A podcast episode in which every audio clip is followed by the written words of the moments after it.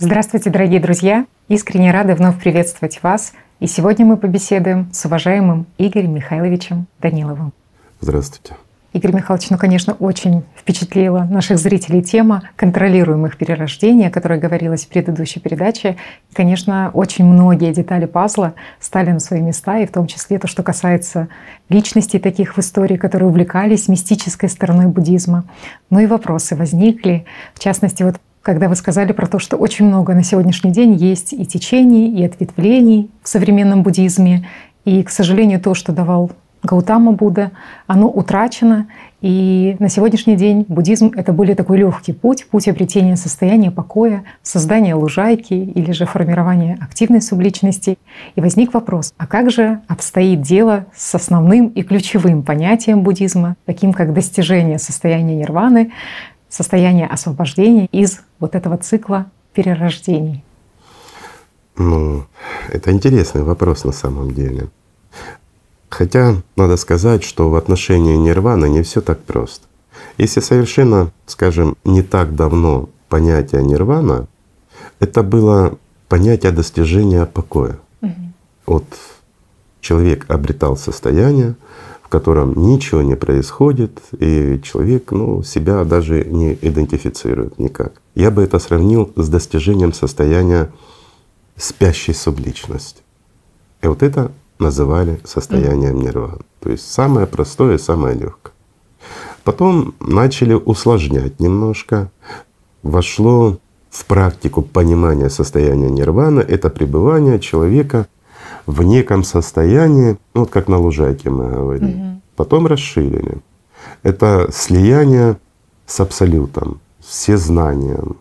Такое состояние, в котором человек становится частью, ну, я бы сказал, всего мироздания или частью сознания всего мироздания, так, наверное, ближе будет. Угу. И потом уже вот последние времена это слияние с божеством. Но под понятием божество все равно имеется в виду абсолют. То есть такое некое информационное поле нашей планеты. Угу. Поэтому здесь не все так просто. То, о чем говорил Гаутама, это нирвана — это вхождение, ну, если говорить понятным языком, в состояние божественной любви. То есть это не просто просветление, это обретение состояние бессмертия, то есть жизнь. Что дает просветление? Ну, в понимании Гаутамы, угу. это стремление ну, помощи всему живому. Угу. Действительно, ведь в человеке просыпается любое уважение к другим людям, забота о других людях как о самом себе. Это, это естественное состояние. Угу. А что дает в современном понимании буддизма состояние просветления? Ничего не делания. Угу. То есть иллюзия и все. И никакого желания и стремления. Даже больше скажу, друзья, ну, в закрытых толкованиях или то, что говорят их учителя, это не восприятие других людей. То есть другой человек воспринимается, особенно если он не просветленный, просто как мусор. Ну, как листик на дереве, как нечто живое, которое под ногами. Оно достойно уважения, потому что оно имеет жизнь, но в то же время оно не имеет к тебе никакого отношения. То есть разрыв. Понимаешь? Угу. Вот парадокс. Интересно. Но об этом же их учителя рассказывают. Интересно, конечно, но, но неправильно. А есть еще понятие, как состояние Будды. Угу. То есть, а это уже другое. А сейчас как-то оно все в буддизме поперемешалось, очень много трактовок этого состояния нирваны, что ну реально, мне кажется, они сами уже запутались там, что такое состояние нирваны. Ну, с другой стороны, понять можно. Почему? Вот состояние всезнания, которое обретает, допустим, человек, занимающийся или практикующий буддизм, оно очень заманчиво. Угу. Почему? Потому что это практический опыт. И вот в действительности в буддизме много практик, которые человеку дают попробовать, скажем так, другие состояния, другие возможности. И вот, вот этот мистический буддизм, он наполнен ну, не то что мистицизмом, а, скажем, наполнен феноменами, которые человек в себе может развить благодаря буддизму. И для многих это очень заманчиво. Это как магия. К примеру, давай возьмем вот Эдгар Кейс. Ну, к примеру, спящий такой пророк в Америке, который был, известный такой предсказатель, который предсказывал во сне. Он спит, предсказывает, ему задают вопросы, он на них отвечает, там много о нем легенд, но много и действительно интересных моментов. И он же говорил точно, он указывал место, где там что хранится, куда пойти, что сделать нужно. И люди выполняли и действительно получали результат. Вопрос, откуда человек мог это знать? Ответ очень простой. Это свобода вторичного сознания. То есть как часть абсолюта наше вторичное сознание, естественно, оно знает все. Ну о материальном мире, но не. Угу.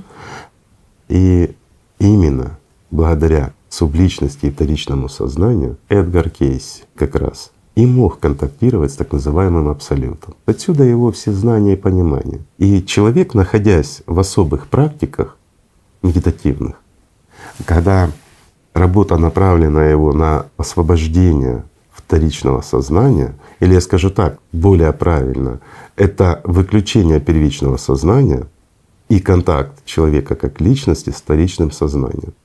И вот именно в этом состоянии человек получает ну, такое вот колоссальное состояние, когда ты можешь ответить на любой вопрос, ты его знаешь. Ты знаешь и мироустройство, ну, начиная с элементарного и заканчивая планетарным, скажем, все и обо всех. Ну, все, что знает система, то знаешь и ты. Такой интернет. Это не то, что ты имеешь доступ к интернету, а ты сам интернет. И такое вот состояние всезнания, угу.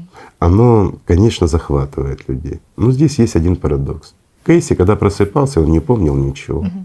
А почему? Простой вопрос. Потому что да, вторично активно, но первичное сознание, оно как раз и исключалось из вот этой, ну скажем, цепи познания этого мира, его ответов на те вопросы, которые ему задавали, пока он спал.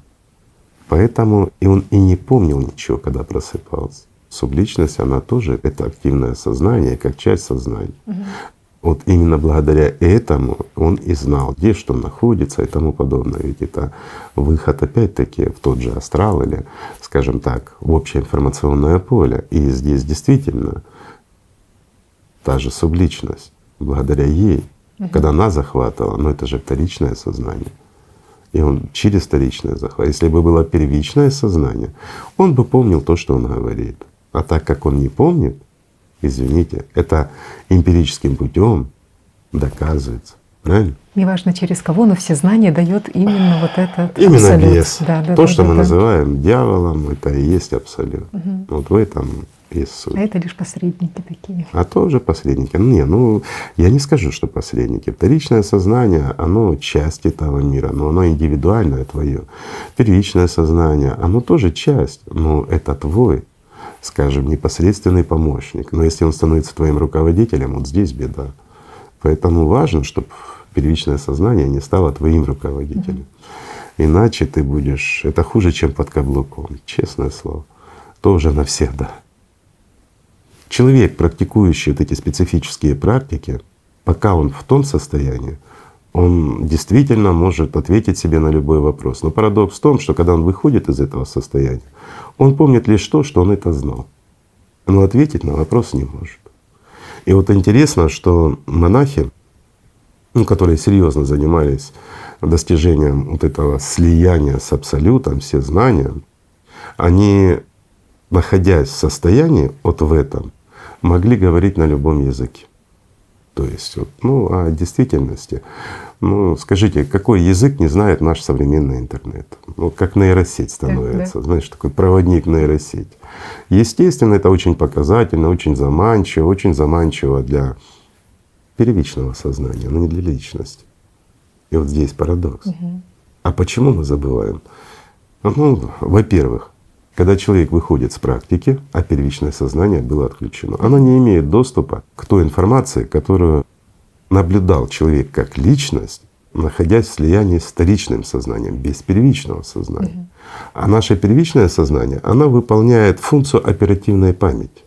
Критического мышления. И, конечно. Да, да. И угу. вот здесь возникает парадокс, что личность, она обладает неким пониманием, угу. но передать его не может. Почему? Первичное сознание не было угу. в слиянии. А выполнить практику с первичным сознанием не получится.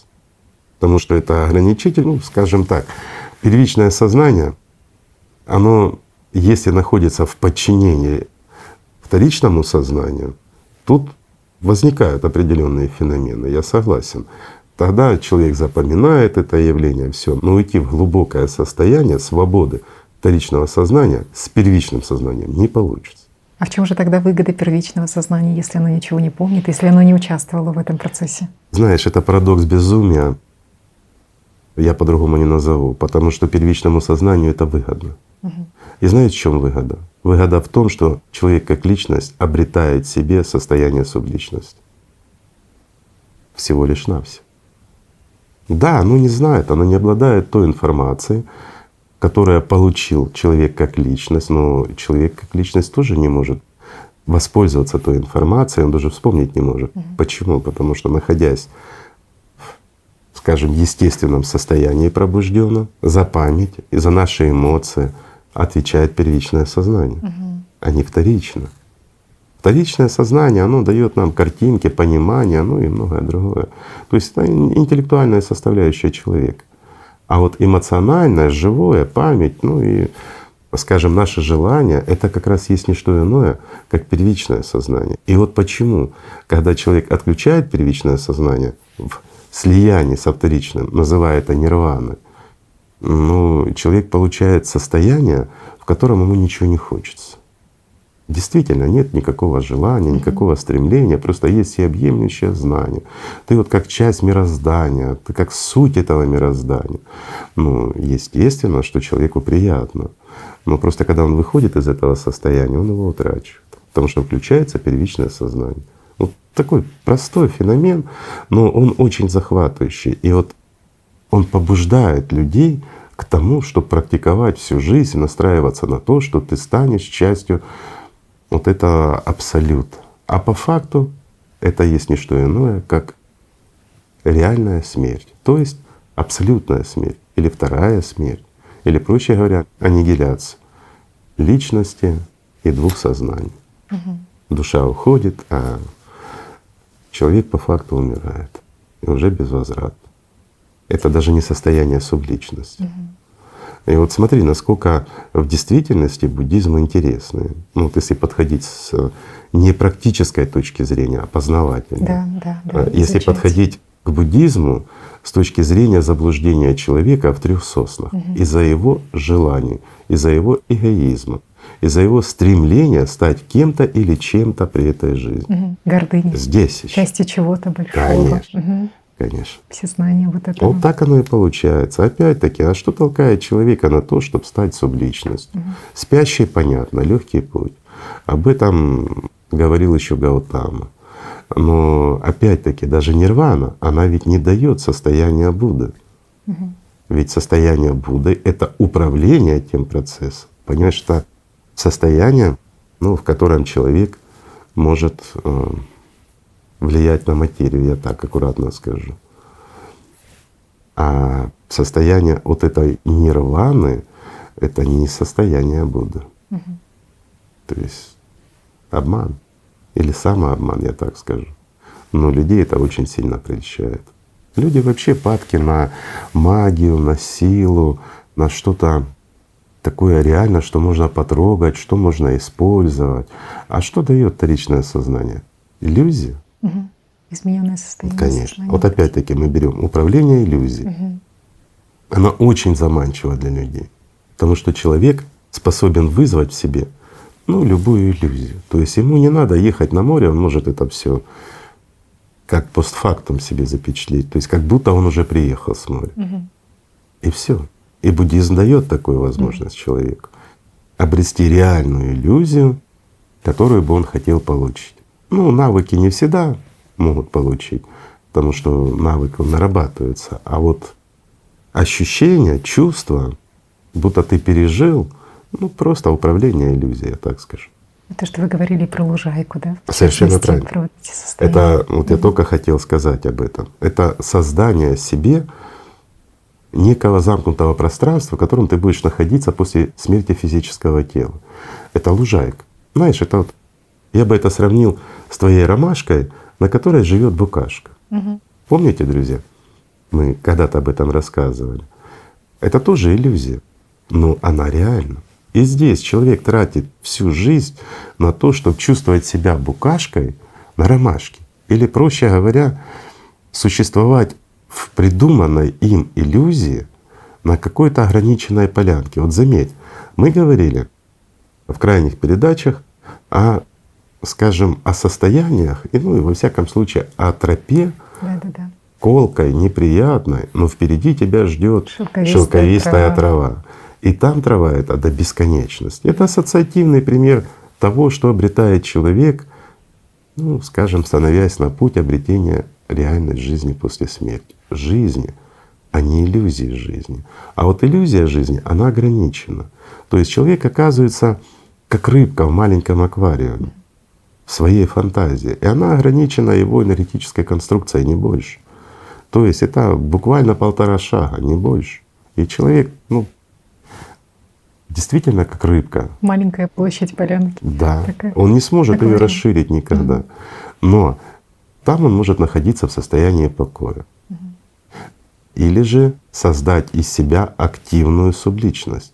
Ну, это другое, это мистический, скажем, раздел буддизма. А что значит активная субличность? То есть он накапливает в себе силы, он изучает технологии воздействия на сознание других людей, на личность. То есть человек способен продуцировать в себе, представив какую иллюзию, что она становится материальной и реальной для других людей. Угу. Ну, по типу как кондуки это угу. делают. И буддизм это изучал тоже. Да, эта техника, скажем, работы с иллюзией, она существовала гораздо раньше и намного раньше, чем образовался буддизм. Но буддизм взял это на вооружение. Угу. То есть он впитал в себя очень много магии, очень много различных практических, опять-таки подчеркну, почему именно практических? Потому что то, что дает человеку возможность реально прочувствовать и обрести. Вот если правильный, чистый путь духовный, то человек замечает в себе ну, такие трансформации, что ну, его не гложет там, скажем, обида, он от нее избавляется, в нем нет внутри тяжести. Почему? Потому что он простил всем обиды им легче жить становится. И самое главное, ему приятно жить, потому что он сам генерирует любовь к миру духовному. И когда он начинает получать, а это уже ну, реально путь живого человека, когда он чувствует любовь, исходящую от мира духовного, то есть он понимает, что Бог его любить начинает. И вот это обретение счастья в жизни — это все, что дает духовный путь человеку, пока он находится в теле. И естественно, человек ну, учится контролировать свое сознание. То есть это постоянная борьба, постоянная работа, постоянный контроль. На первых этапах борьба, а потом приходит понимание человеку, что бороться бессмысленно. Невозможно победить абсолют. Ну, тем более используя инструменты те же самые, которые используют и наше сознание. Это нереально. Но реально отказаться от плохого, от злого, от нехорошего в себе, от этого негатива, который нас гнетет и делает нашу жизнь действительно порой нестерпимой. Таким образом, становясь на путь обретения жизни вечной, человек очищается от внутренней скверны. Я по-другому, ну, это и описать-то не могу, понимаешь? То есть действительно, когда человек становится сам внутри живым, и самое важное, что в нем зарождается любовь Божья. Да, это не просто приятно, но это еще и живое. Но понять это может человек тогда, когда в действительности избавится от физического тела. Вот тогда раскрываются другие возможности. Но пока человек находится, ну, скажем, под влиянием двух сознаний, его восприятие как личности, оно ограничено еще подачей информации от вторичного сознания, ну и требованиями и желаниями еще от первичного сознания. То есть он существует как личность, целенаправленно обретающая жизнь, любовь Божью но под постоянными атаками от сатаны, если говорить вот религиозным языком. То есть он все равно он никуда не денется. А вот когда он освобождается от сатаны, он понимает уже ну, совершенно другое. Почему человеку тяжело при жизни осознать, что он обрел жизнь? Он не поймет. Даже ну, здесь немножко по-другому, конечно, когда человек становится на путь служения, когда он обретает, ну, скажем, те навыки, или вот как в буддизме говорят, состояние Будды, то есть более высшего развития, тут, ну, тут понятно становится, это уже другое дело. А если просто человек обретает жизнь или состояние просветления, как говорят в буддизме, mm-hmm. ну, во всяком случае, так Гаутама говорит, это не совсем понятно. Ты понимаешь, что ты не можешь и мгновения прожить без любви Божией, потому что становится единственным, ну, скажем, ценным и единственным смыслом твоего существования. Вот это и есть уже доминирующий образ обретения жизни. Все остальное ты воспринимаешь, ценишь, ведь не исчезает ни любовь, ни уважение к людям. Наоборот, ты начинаешь ценить и любовь к своей второй половине.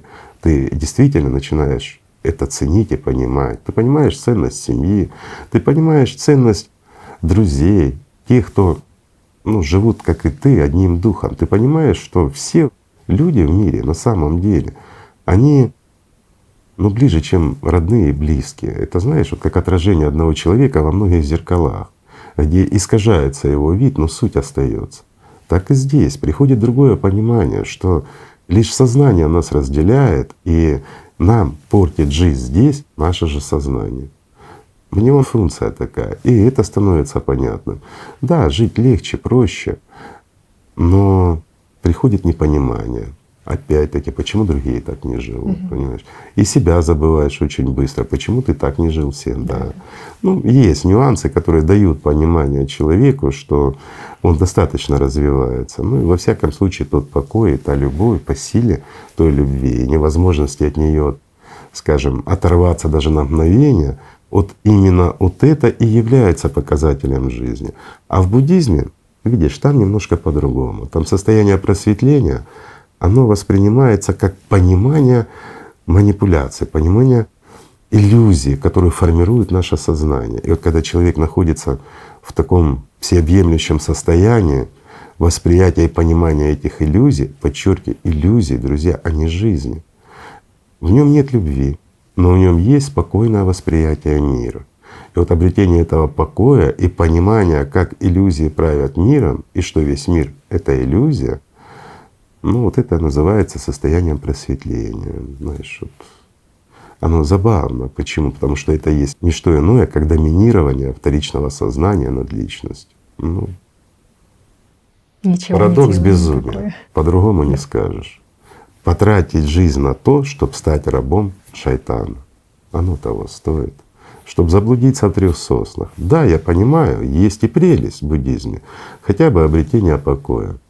Ну это действительно хорошо. Почему? Потому что активная субличность, она страшна не только для человека как личности, который утратил жизнь. Для него наоборот, активная субличность, если он становится, имея в виду активной субличностью, для него это выигрышный вариант. Почему? Потому что он может забрать чужую жизнь. Он может войти в цикл перерождений, управляемый цикл, но он все равно ограничен. А время идет так быстро. И тем более, когда человек становится субличностью, он понимает, что это, знаете, как игра. Тебе дается возможность немножко подоминировать в этом мире, а потом наказывается сполна. И человек ведь это осознает. А что это ему дает? Внутреннюю тяжесть, понимание конечности этого перерождения, которое в нем проявляется. Ну и опять-таки те же иллюзии, которые для него, когда он был при жизни еще как личность и развивал себе эти способности, они казались вечными. А здесь он понимает, что эти иллюзии рассыпаются, и с каждым перерождением он становится все ближе к аннигиляции. Аннигиляция — это смерть. Это та пропасть и та темнота, которой боятся они все. Это естественный процесс. Вот и выход из цепи перерождений. Это выход, ну, вот они об этом и говорят, что нирвана — это выход из цепи перерождений. Угу. Не за счет обретения жизни, а за счет растворения, ну сейчас говорят в божестве, некоторые адепты, а некоторые говорят слияние с абсолютом, с разумом, то есть растворение в иллюзии, я так скажу. Разве это не абсурд? Так что, друзья, лучше жизни нет ничего. Жизнь, она и дана человеку для того, чтобы он обрел жизнь вечную.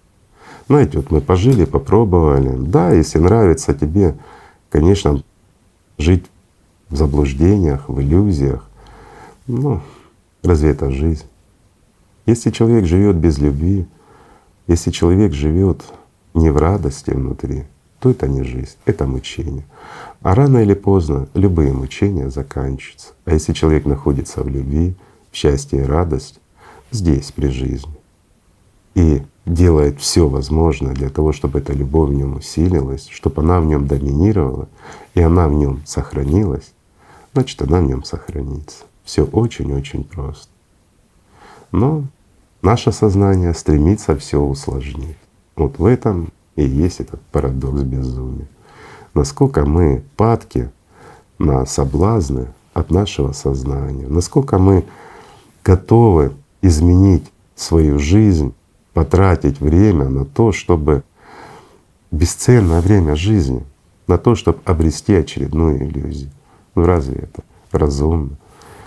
Вот приведу простой пример. Вот буквально вчера была конференция американская «Глобальный кризис. Америка на перекрестье». И вот там, ну помимо всего интересного, кто не смотрел, посмотрит, там рассказывалось про четыре зеленые зоны, которые скажем так, просуществует гораздо дольше, чем вся остальная Америка. И вот я опять много раз уже сегодня повторил парадокс безумия, но это действительно так, друзья. Люди в большинстве своем, вот посмотрите сами, начнут заботиться о том, чтобы вырыть в этой зеленой зоне себе какое-нибудь убежище, вместо того, чтобы построить созидательное общество. Люди заняты чем угодно, построением иллюзорной, ну я не знаю, себе вот этой территории, микротерритории, в которой он как букашка на ромашке будет существовать тысячи лет. Да чем угодно заняты, слиянием с фантазией, с иллюзией, но не обретением жизни. Скажите, мы нормально? Парадокс.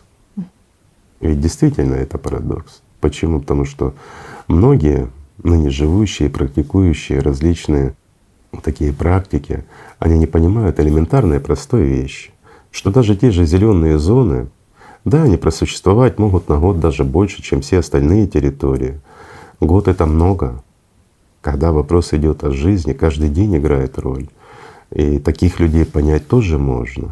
Но, друзья мои, если мы реально ничего не противопоставим Церберу климатическому и не сделаем все зависящее от нас, как от людей, для того, чтобы спасти эту планету, жизни человеческие, то, извините, исчезнут все сосуды. И бессмысленно создавать себе лужайки, потому что не будет сосудов, значит не будет места для этой лужайки. То есть это всеобщее состояние или перерождение в нирвану не в жизнь, не в иллюзию, а в нирвану, то есть никуда. Есть ли смысл сейчас, в последние времена, заниматься тем, что не перспективно? И вот